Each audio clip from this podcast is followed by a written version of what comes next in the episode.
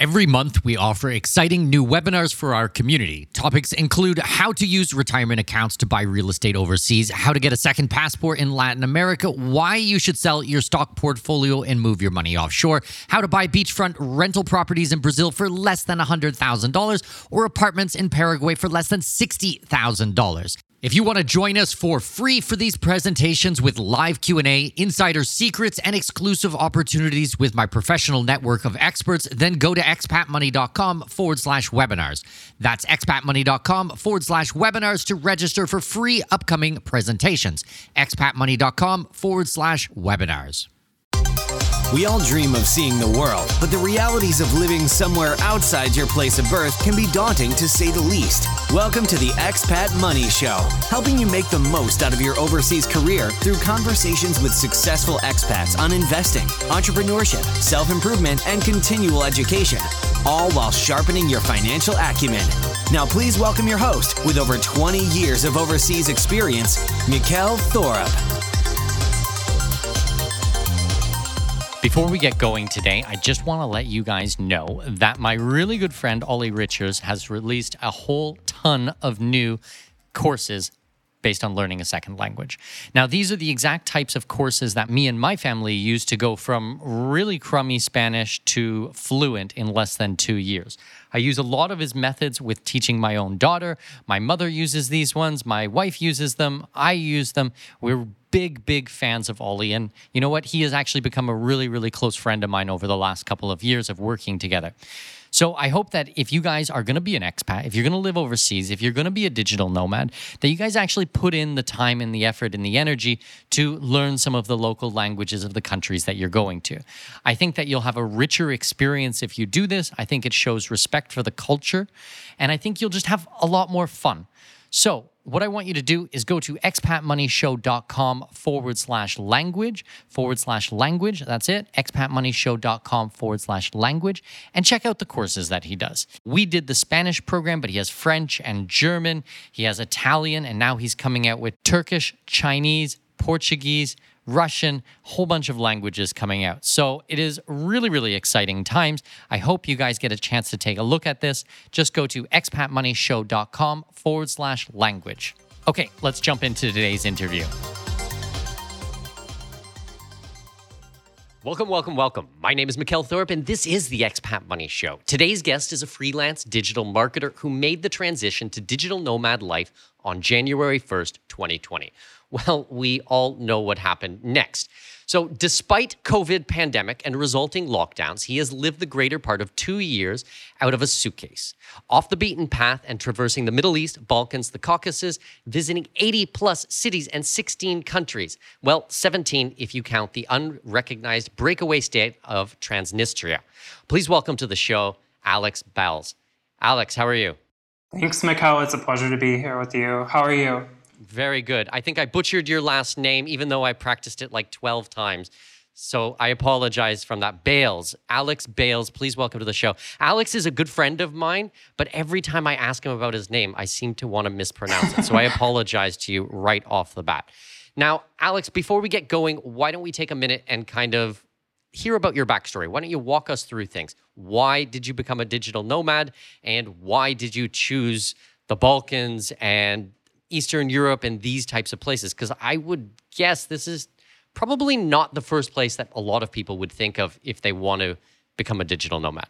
Sure. So I took very standard career trajectory. I guess I went to a four-year university, public university. I studied economics. That was what I had been told to do my whole life, and you know that I would get a great job and be perfectly happy, perfectly secure.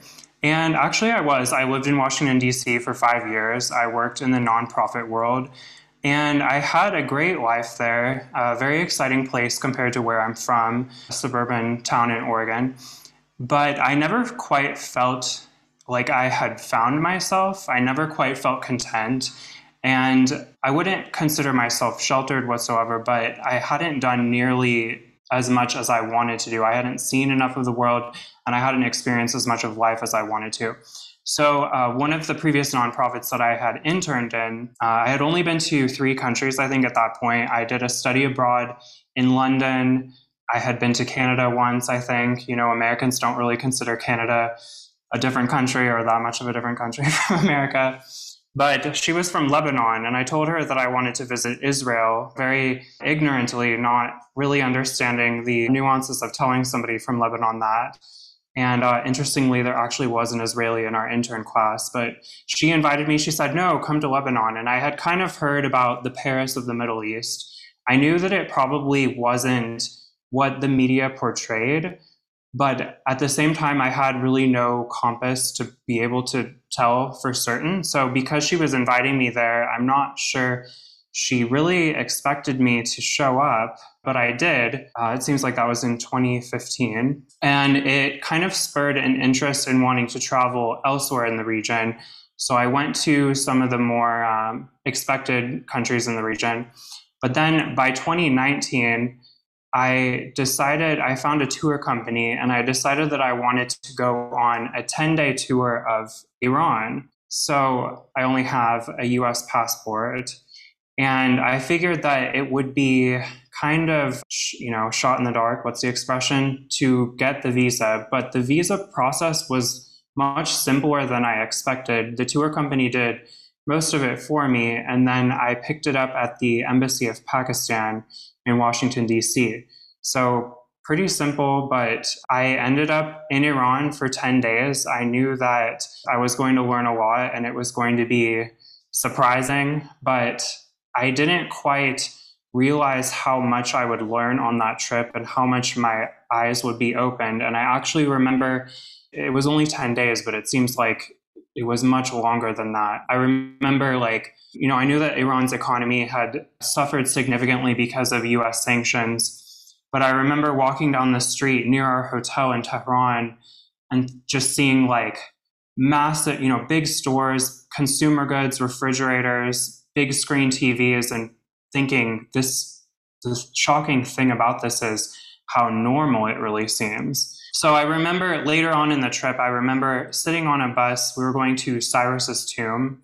And I just remember thinking about how angry I was at the previous image I had of the country compared to what I myself was experiencing and all of the warm feelings towards Americans, maybe not the American government or specific American politicians per se, but everyone wanted to take pictures with me. We were not a group I was the only American on the group, the only one that was traveling on a US passport. So when we would run into people, I, I always volunteered, you know, I'm from America. Everyone else is from like Europe, other countries. I always volunteered this, and everyone wanted to take pictures with me.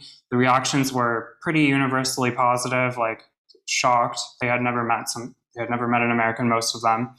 And so I remember um, kind of sitting on the bus to Cyrus's tomb and feeling just so angry that not just me, but uh, Americans in general had this perception of Iran, and I was experiencing something significantly different.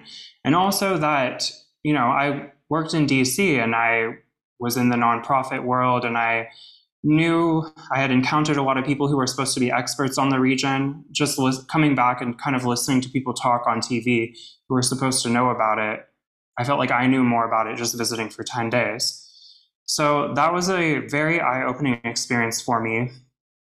I came back and I realized how disillusioned I was with America specifically. And I didn't really know what I was going to do, but I decided at that moment that I was going to leave the United States.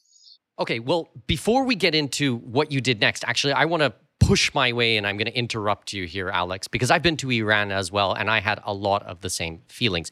You know, this is supposed to be the axis of evil. This is where the devil incarnate lives and and Satan and just the worst people on planet Earth and they're going to kidnap you and torture you and sell your organs and you know all these horrible horrible things that you hear.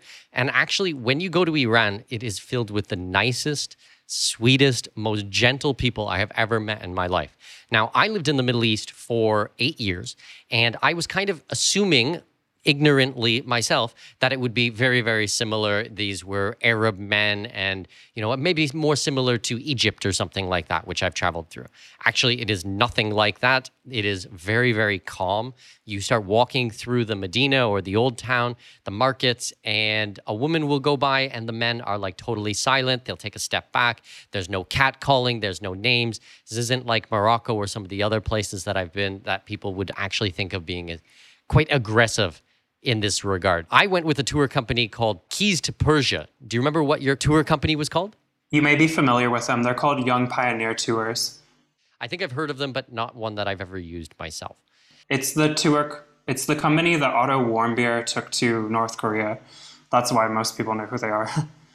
no idea don't know who that is i actually don't follow like any other travelers or pretty much any other adventures unless they've been on my podcast then they're on my radar Otherwise, I'm. I actually had a conversation with someone the other day when I was in Colombia, and my friend was like, "Oh, have you read this adventure book? Have you read that adventure book?" I'm like, "No, I read science fiction and fantasy." They're like, "But adventure and travel and these things are your life." I'm like, "Yeah, it's my life. That's why I read fantasy or something else because I deal with this every day, all day long. I want some escapism. I want something completely different." Anyways, I digress. Okay, Iran, amazing country. I absolutely love it. Now, what happened next? So I came back to Washington D.C. and I just realized how much I didn't know about the world, how much you know compared to how much I thought I knew. I think the reaction of my colleagues and friends to me traveling to Iran, while I while I love them, most of all of them, um, most of them, that was like a Freudian slip there. It was such a like, oh, I d- I don't really belong here. Like, I don't like this. I don't like this negative reaction. So I, I just realized that I was in the wrong place. And I came to DC hoping to work to provide for a freer America and a smaller government. And that's not what was happening at the time at all. Uh, under the presidency of Donald Trump, whatever you think of him relative to, you know, alternatives. So I just realized that I wasn't where I wanted to be. I didn't know what I wanted to do that's still a process I think that we're all figuring out. And I learned that that's okay.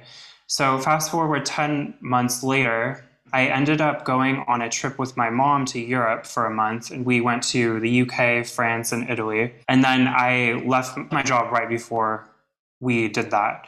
So then I came to Istanbul in January of last year on January 1st. So I was flying on a Turkish Airlines flight at 11:30 on December 31st and I watched the ball in New York drop on the TV screen on the back of the Turkish Airlines chair. And so I landed in Iran on New Year's Day 2020 thinking that I wanted to teach English, so I did an English certification or a certification course to teach English as a second language.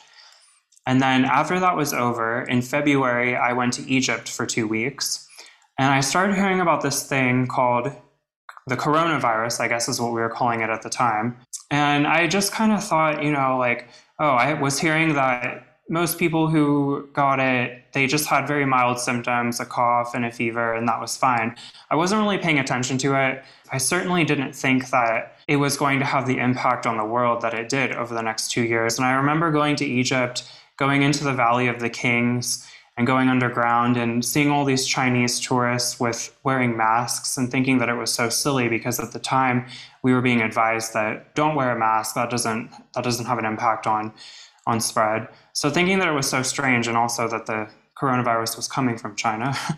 and um, so I came back to Turkey. A friend from Iran visited me for a couple weeks, and then it started becoming more evident that COVID was going to have more of an impact on travel than we all thought. Because Turkey, as soon as he got there, it seems, Turkey suspended all flights from Iran. Iran was one of the first hotspots for COVID. He had been planning on staying with me for maybe a month, and he had to go back really fast on one of the last flights back to Iran. So from there, fast forward a month. I had been planning on some travel before I really got serious about working. I had been planning some travel to Uzbekistan with another friend. They had just opened up, they had been notoriously difficult to get a tourist visa from, but they had just unveiled a new e visa program. It was very easy to get a visa. So I got that visa I was planning a trip to Uzbekistan for a couple weeks with a friend, and then I was going to do Azerbaijan and then Georgia. And then it became obvious that I wasn't going to be able to do those things because flights were being canceled all over the world. So on March 10th or so, I realized, you know, I thought my 90 in 180 day visa for Turkey is going to be expiring soon. I should probably get out of here. So I flew to Tbilisi, Georgia on one of the last flights. And I remember the bus ride to Sabiha. It's not the main airport in Istanbul, it's the smaller airport. Just like the most depressing thing ever, with everyone wearing masks on the bus. And like we were, like I was flying to the most uncertain, you know, a couple, maybe a couple weeks, months, I didn't know at the time. And getting on the plane, and I didn't realize that they had been calling for boarding like I was waiting for everyone to line up for boarding.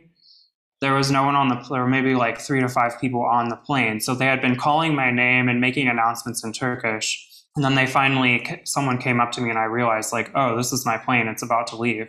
And looking down the aisle of the plane, and maybe there were three people on the whole flight. It was the last flight to Tbilisi. Okay, so I'm listening to your stories here and I'm a little bit surprised because, okay, yes, you had been to Canada and maybe some other countries you mentioned, Italy and the UK and things like that. But that's very different travel than Iran and Georgia and Istanbul and these types of places, as what I would consider, and I hope you take no offense from this, at the time, a brand new traveler. Like you really, at that point, hadn't had a lot of experience. So before we kind of jump into, you know, where did you go next and what was your experience like? I want to break down like what was going through your head. Why were you choosing these types of countries? Most people are like, okay, Paris, London, Germany, maybe Costa Rica, maybe Panama, maybe they'll fly over to Thailand if they're really adventurous. But Iran as one of your first countries, Egypt, like Egypt's a full-on country. I mean, I've traveled through there and I mean, you it's pretty full on. Like it's it's not a for it's an experience. Beginner travel. It's an experience. Thank you very much. It's an experience. I'm not saying anything bad, and I'm not insulting anyone. I had a great time there, but you need to know what you're doing for some of these types of countries. So walk me through kind of like what was in your mind when you were choosing these destinations. That's a good question. I didn't consider myself a new traveler. Maybe by the time I came to Iran, I had been to 12 countries, maybe. Fairly cliche comment. I said I said places like the UK and France, but I had been there multiple times. So I didn't really consider myself a new traveler. Uh, and I had been to Lebanon. Lebanon was the third country I ever had visited, and that's because somebody invited me. But yeah, I guess in, in again, Americans don't tend to travel, so that's probably why I considered myself a more experienced traveler than I really was. Because leaving, having a passport period or leaving the country period is kind of like this scary thing to a lot of Americans. When I did the Iran tour, you have to imagine the average person who has a desire to go to Iran. They're kind of flying against all of, not just in America actually, but I think in the Western world in general.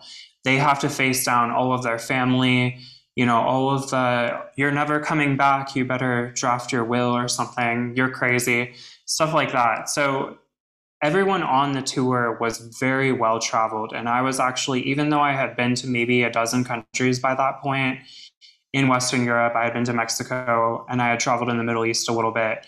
I was encountering people who had been to places like Turkmenistan, and I mentioned Uzbekistan, planning for an Uzbekistan trip. So it also, that really opened my eyes to the world that was out there and what I really didn't know about the world.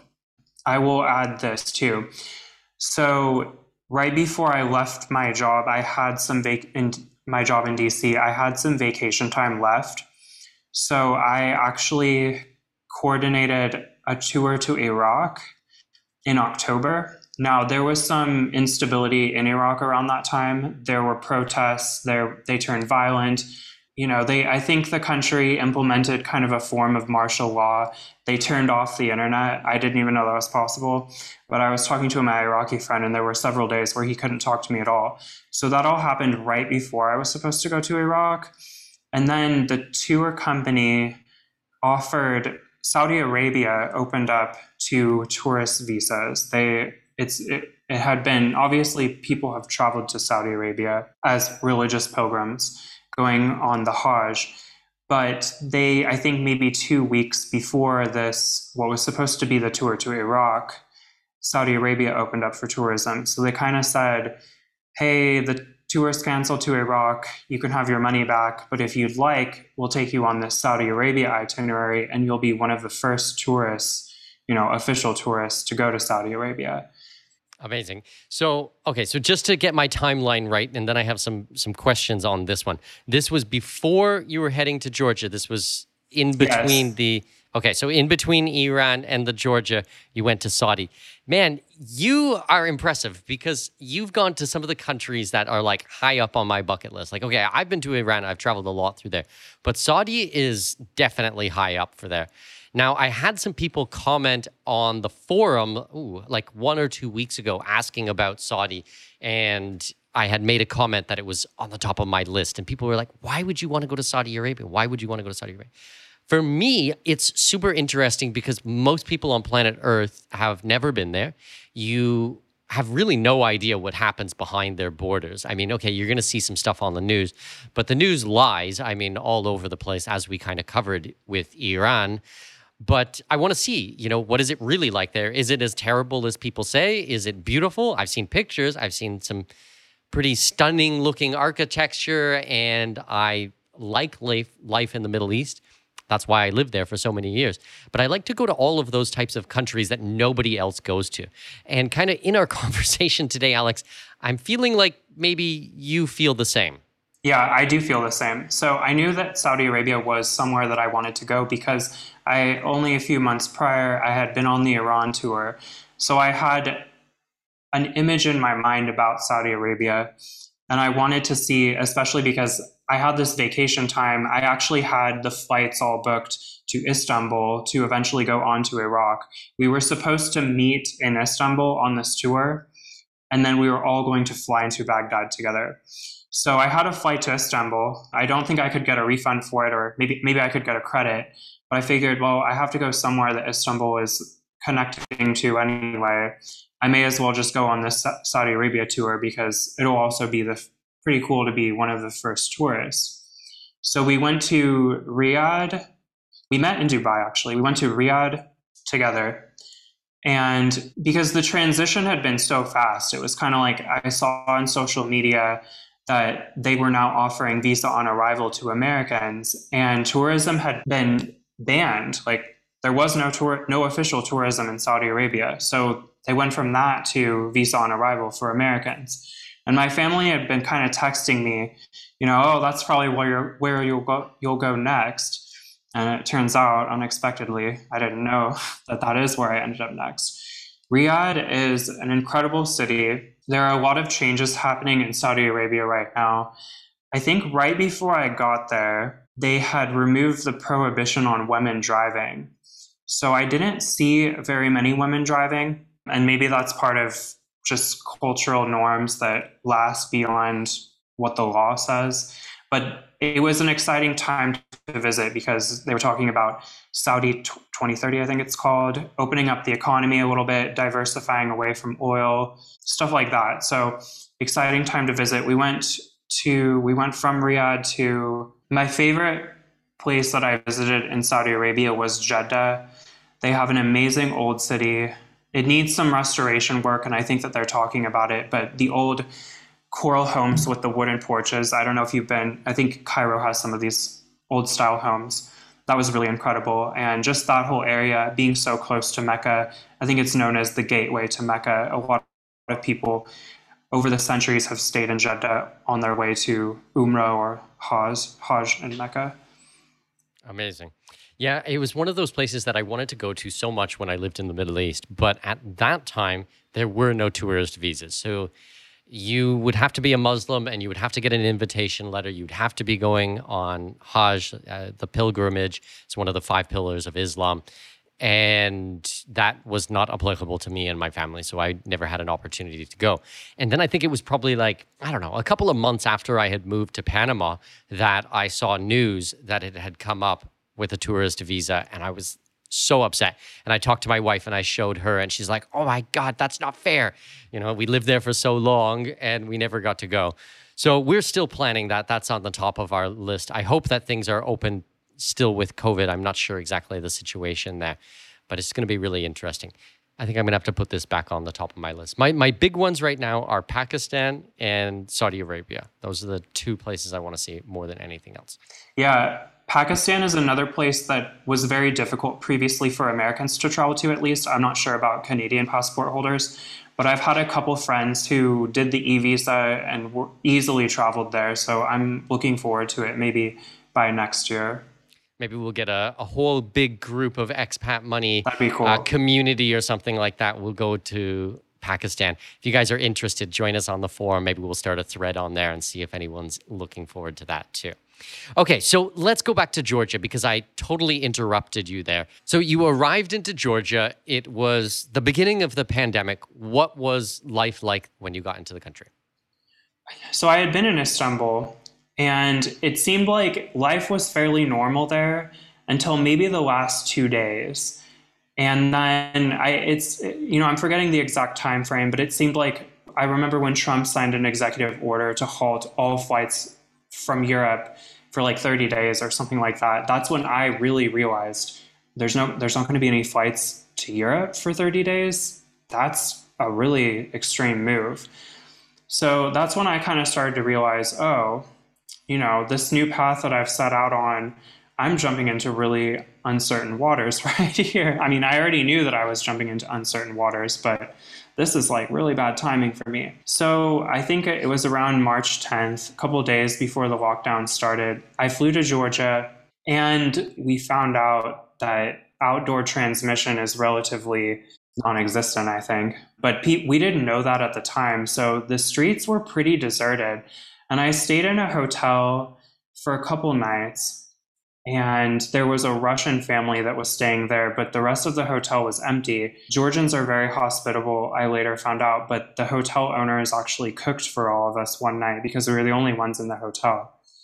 So I was asking them, like, are the streets normally like this? Is it because it's a Sunday? I know Georgians are very conservative and religious, or are people just afraid because of COVID? And they said no, pe- people are starting to get really afraid because of the virus. So then, within two or three days of me landing there, they announced that all restaurants were going to be takeaway only, and eventually they went into lockdown. It was hard to envision what exactly that would look like at the time restaurants just serving takeaway, how are they going to stay in business? How long is this going to go on for? I went out and I bought like they weren't panic buying in Georgia the, the way they were in the United States, fighting over toilet paper and stuff like that in the grocery store. But I did go out and buy like dried lentils, you know, packs of dried beans and stuff, not knowing if something like that was going to happen there. And I was all alone. I didn't know anyone in the country at all. So I ate out. I went to restaurants. I really made the most of the first few days of semi normalcy. And then we were in lockdown from March through April, through May, through June. And you were there the entire time? I was there the entire time. By yourself?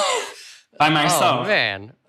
And, you know, I knew that I didn't have so much to fear from COVID myself, but I was all by myself and I didn't really want to end up in the hospital by myself if I was hospitalized. So I was pretty cautious. It's funny to look back on it because at the time, Georgia actually was praised by the international media because they sealed their borders to Iran and China really soon in the pandemic.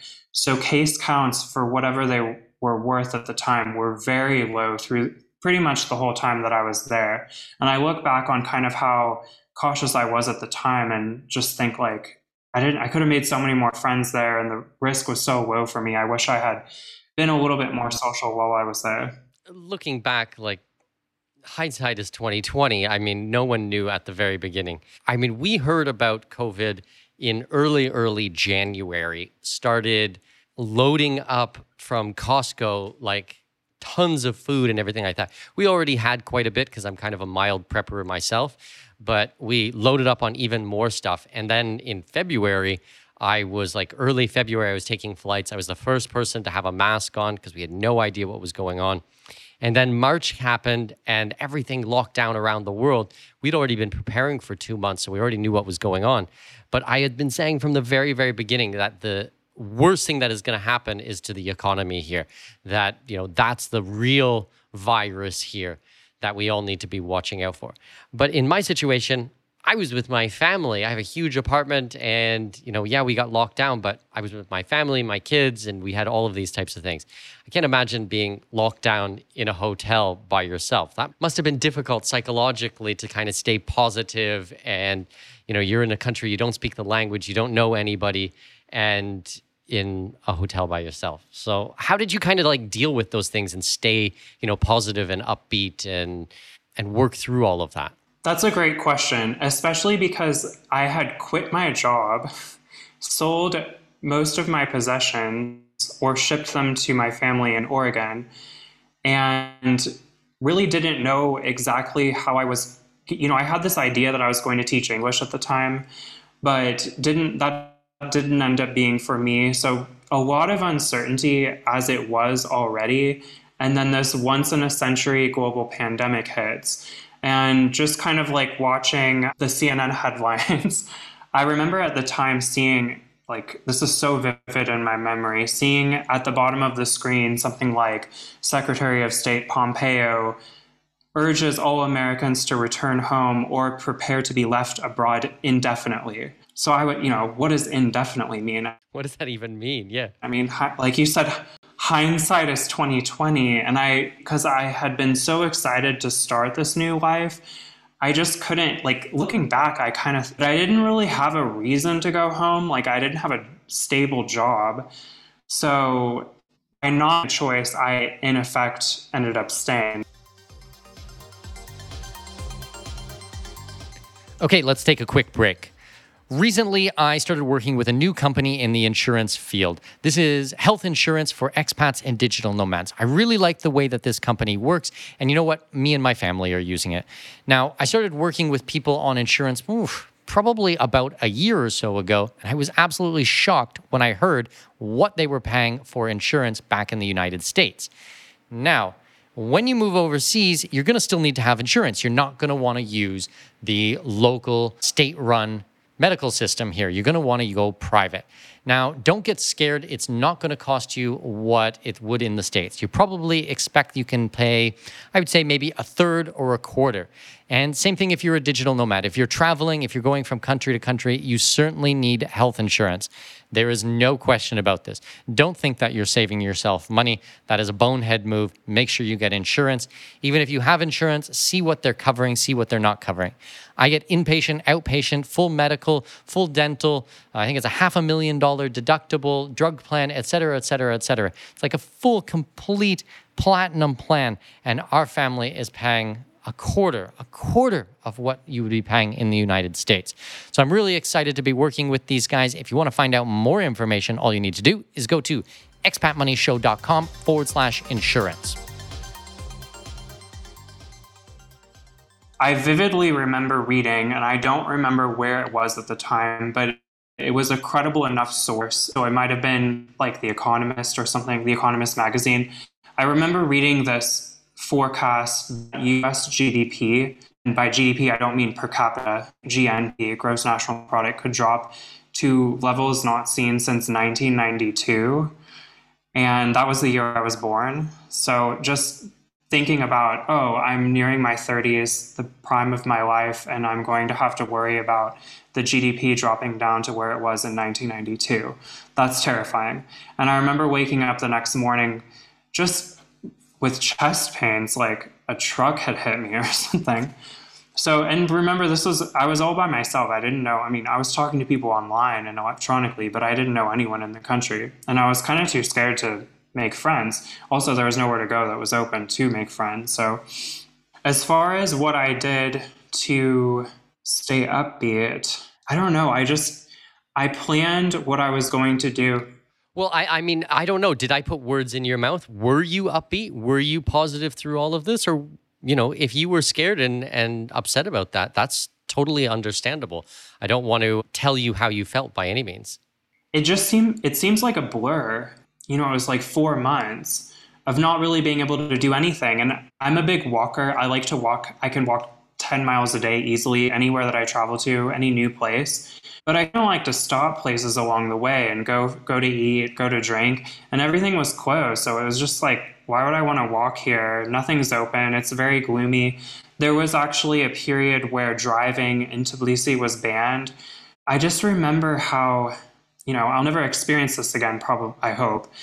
But I remember how quiet a city sounded when there were no cars on the road and how depressing that was.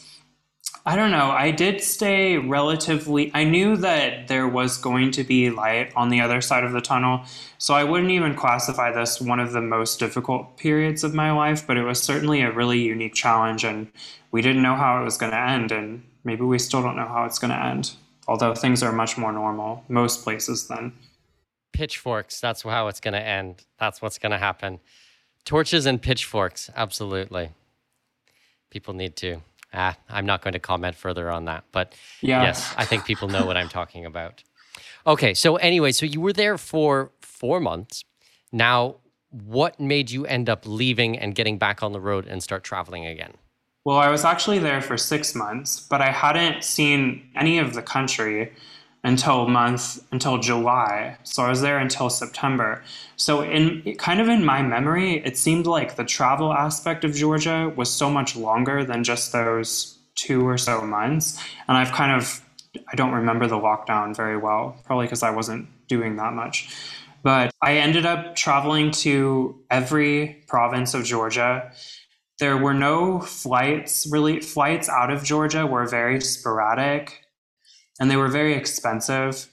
So I figured I'll just wait until things kind of become more normal. This is it was actually a great place to be kind of cooped up because it was a very it's a very affordable country. It is a country where people highly value their individual freedom. There's a lot of exciting things happening in Georgia just from a digital nomad, freelancer, entrepreneurial perspective. So it was a good place to be. The food was amazing. Each kind of region of Georgia has something different to offer. And I wasn't in a huge hurry to leave. Also, as I said, COVID was very, at least by case counts, very subdued there. So I felt safer than I did elsewhere.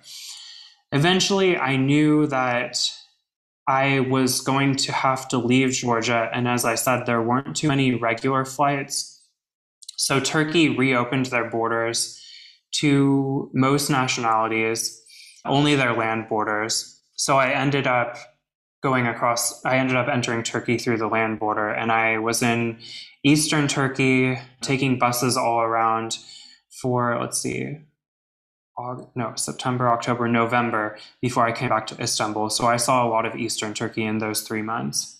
Amazing.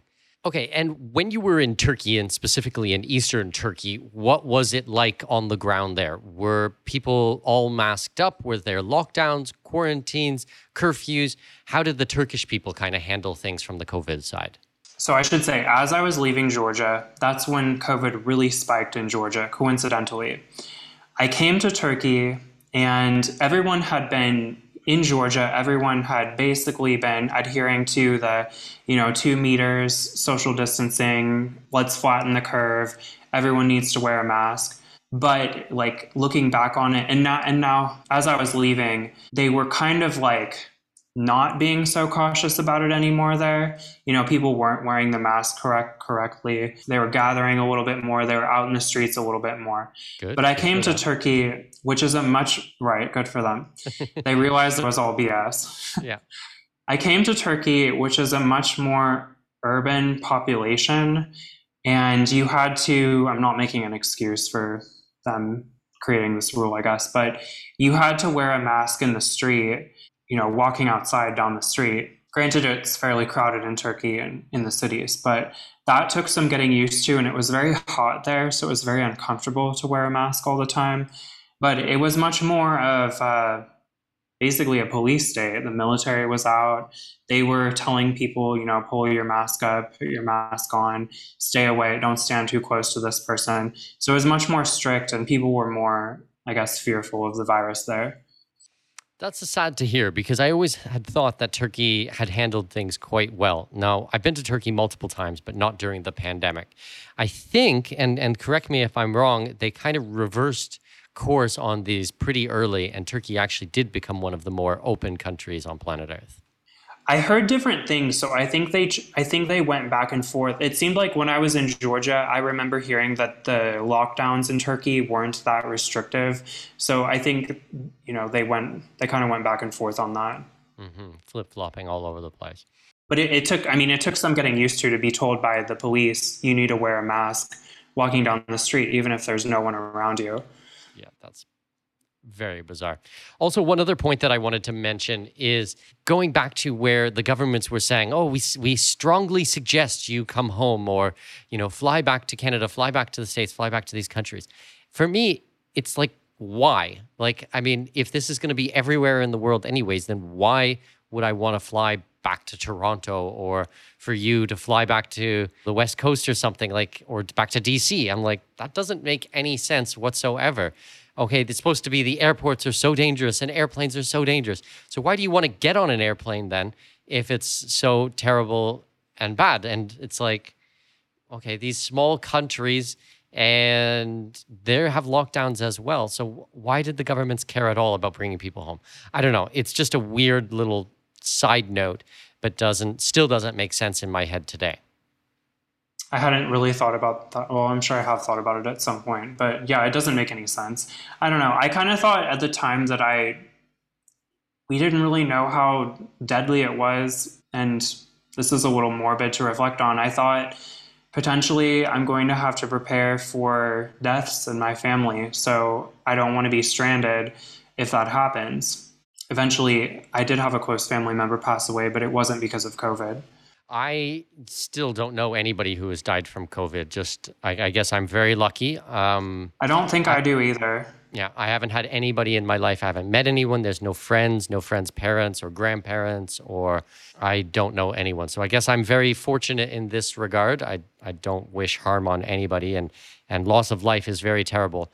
And anyone who's listening to today and, and here's my kind of disdain for COVID, what I'm specifically referring to is government's overreach and trampling all over people's freedoms and rights. I'm not downplaying any deaths or anything like that but government's handling of things i think is criminal and they have no right to do any of this stuff. It's not part of their role. It's not part of their roles and responsibilities. So just to clear that up completely. So okay so you were in turkey for a couple of months. Then what happened next? Where did you go next or what happened next or how did things unfold? Well so i had a blast in eastern turkey. It's very much off the beaten track I would say, you know, everyone thinks of Turkey as being it's a NATO member. Lots of people visit Turkey from the West. But Eastern Turkey is just a whole other world. No one speaks English out there. And I actually remember, so I'll get into this later. I actually remember coming home for Christmas in 2020 and not really being used to having somebody speaking English to me at the grocery store because I had been in Eastern Turkey for a couple months. I'm going to tell this story. I was on a ferry in, in Van, Turkey. I was on a ferry. Lake Van is a giant freshwater lake in the east of Turkey. I was on a ferry out to the island and I used the toilet on the ferry. And I had mentioned that there was an outdoor mask mandate. So I was wearing a mask, and I don't know if anyone else has experienced this, but you really realize how the mask blocks a lot of your vision, like your peripheral vision downward. Do I want to hear the rest of the story? so I came out of the toilet and there was a trap door storage area okay. on the boat that someone had opened, like the captain's kid. And this is all kind of a blur to me because I fell, you know, I don't know how, my, how many feet because I didn't see it. And also, it was right in front of the, the door to the toilet.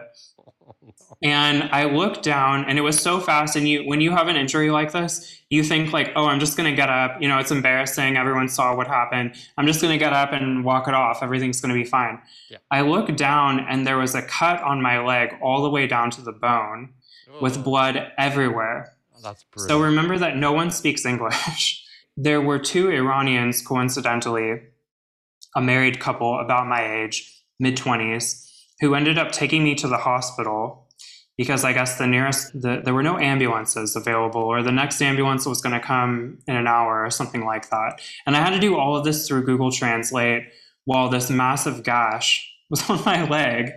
So they ended up taking me to the hospital, and I actually befriended an EMT in the hospital who took me every other day from my hotel to get my stitches changed and kind of took care of me. It's kind of, you know, embarrassing, but we're lifelong friends because of, and he doesn't speak English, so we only talk through Google Translate and WhatsApp. That's brutal. I'm glad you're yeah. okay. Yeah, masks are dangerous. See, masks are dangerous. Yeah, I blame the mask for that. Definitely, definitely. Now, did you have insurance? Was all of that covered? Were you worried about getting these crazy medical bills overseas?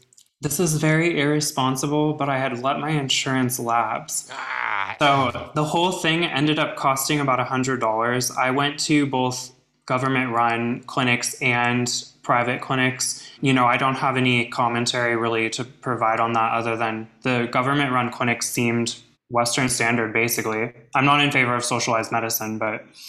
Well, I would suggest anyone listening, please, if you're going to travel, travel with health insurance, yes. get worldwide coverage. If you guys go to expatmoneyshow.com forward slash insurance, you can check out the guys that I work with. They're excellent. And please, please, please do not follow Alex's example in this one. In this instance, it was only a $100 bill, but I have heard of people, and I've had people on the show. I had one guy on his show on the show named John who fell and broke, I think it was both of his shoulders, and they had to fly him back to the States to have surgery and it was like hundreds of thousands of dollars. And they had a nurse who had to travel with him and everything like that. And it was completely covered by insurance, thank goodness. Otherwise, it would have just absolutely ruined him.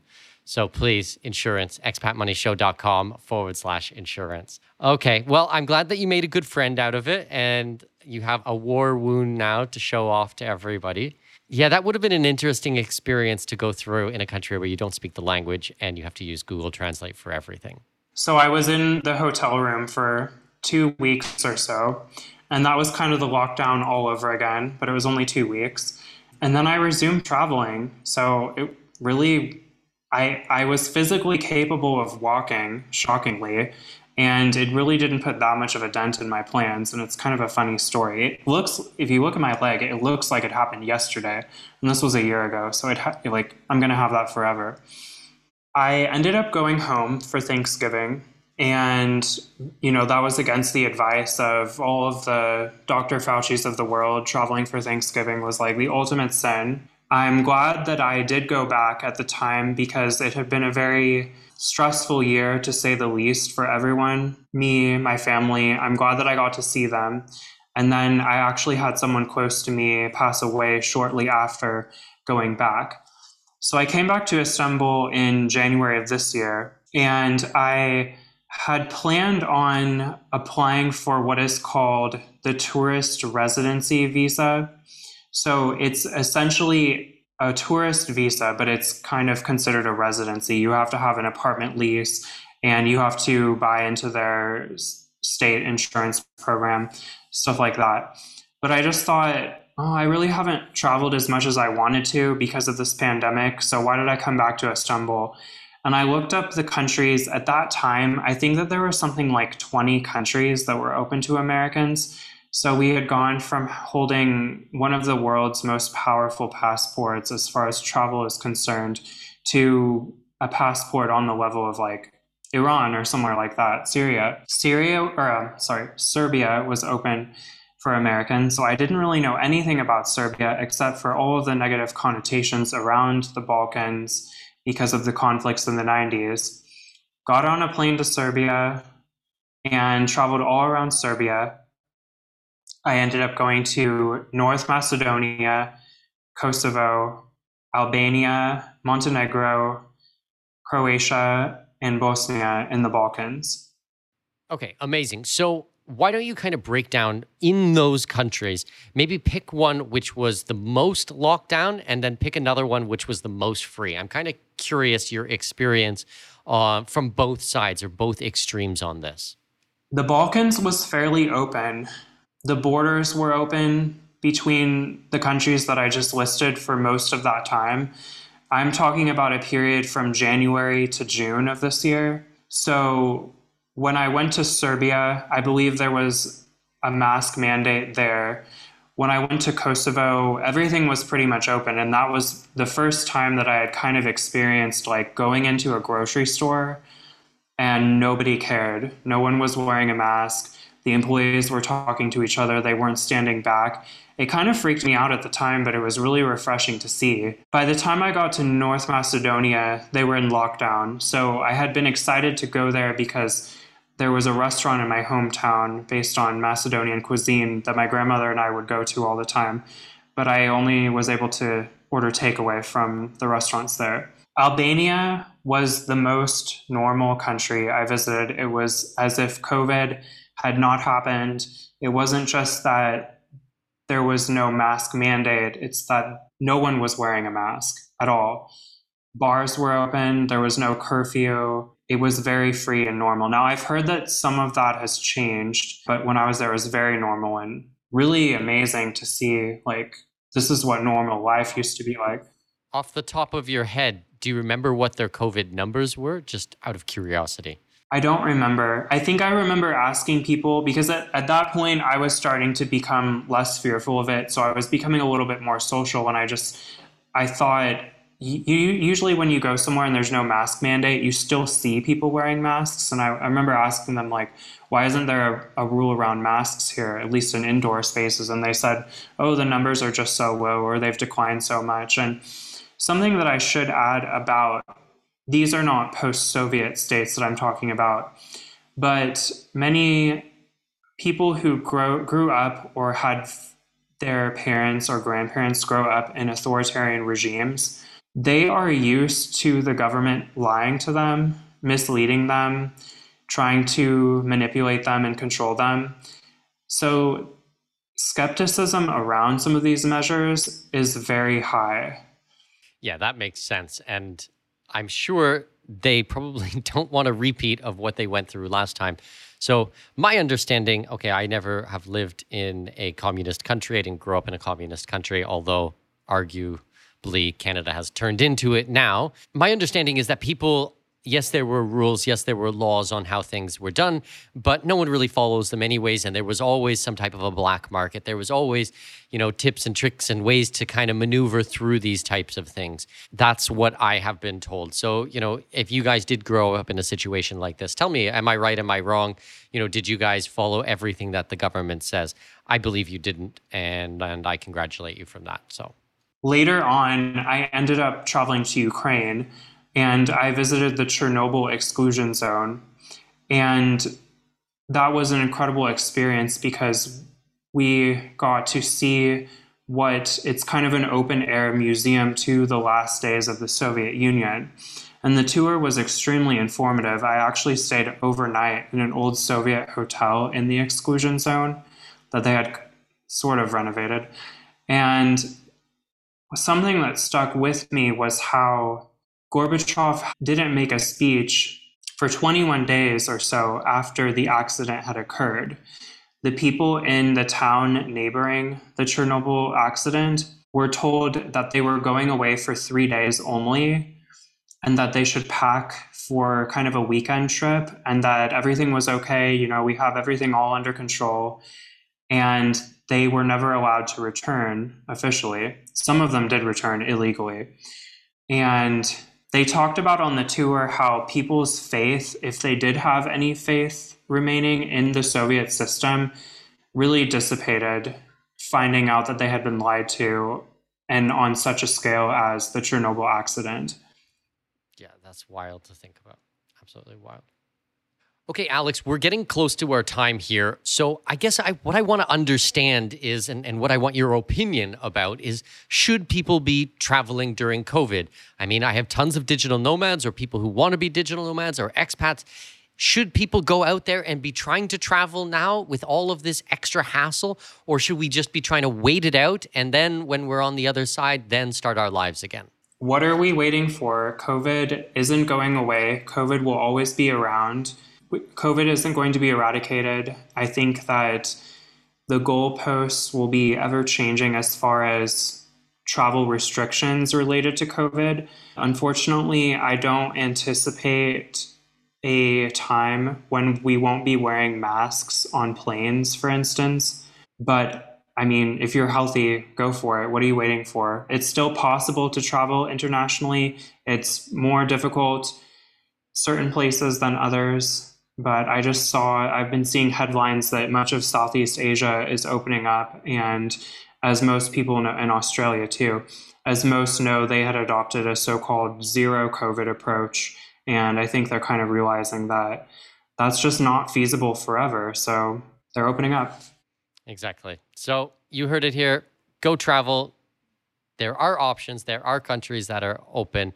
You know, this has been going on for two years now, just under two years. It's like, what are you waiting for? As Alex said. Brilliant. I love it. Thank you so much for the conversation today, Alex. Thank you for sharing your knowledge and your experiences of being out on the road during COVID and traveling through the East during this time. If my listeners want to get a hold of you, if they want to follow you and learn more about what you do, where can we send them? They can go to empoweryoumarketing.com. I just launched the website recently and I'm starting my own boutique digital marketing agency. Beautiful. And we will make sure that we have the links to that in the show notes at expatmoneyshow.com. Alex, thank you so much. And I will talk to you soon, my friend. Thanks, Mikkel. Thanks for having me on. Okay, I hope you guys enjoyed today's interview. I sure had a ton of fun recording it. Before you guys go, I want you to check out a newsletter that I'm just absolutely obsessed with right now. So, my buddy Marco Wutzer was on the podcast for episode 137, and we talked about anything and everything to do with crypto. Now, I know quite a bit about crypto. I've been in the space for roughly five years now, and I've made a lot of money and I've lost a lot of money. And I really used to do these things on my own. I used to do my own analysis, my own research, et cetera, et cetera. But to tell you the truth, I don't have time for that, and I would have to spend all day long doing it. But when I met Marco, I really started diving into his work, and he runs a paid newsletter called Project Serenity. You guys can find out more about it at expatmoneyshow.com forward slash crypto. The newsletter is excellent. He discusses different projects. He has buy alerts, sell alerts.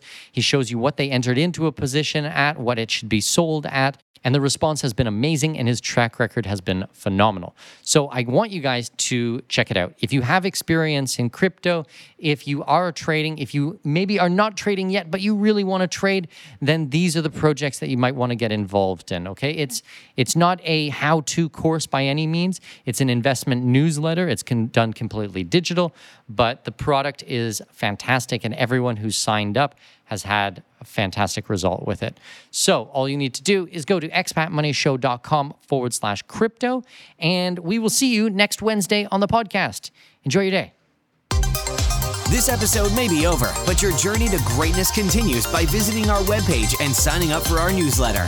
For convenient access to new episodes, show notes, and other crucial resources, visit expatmoneyshow.com.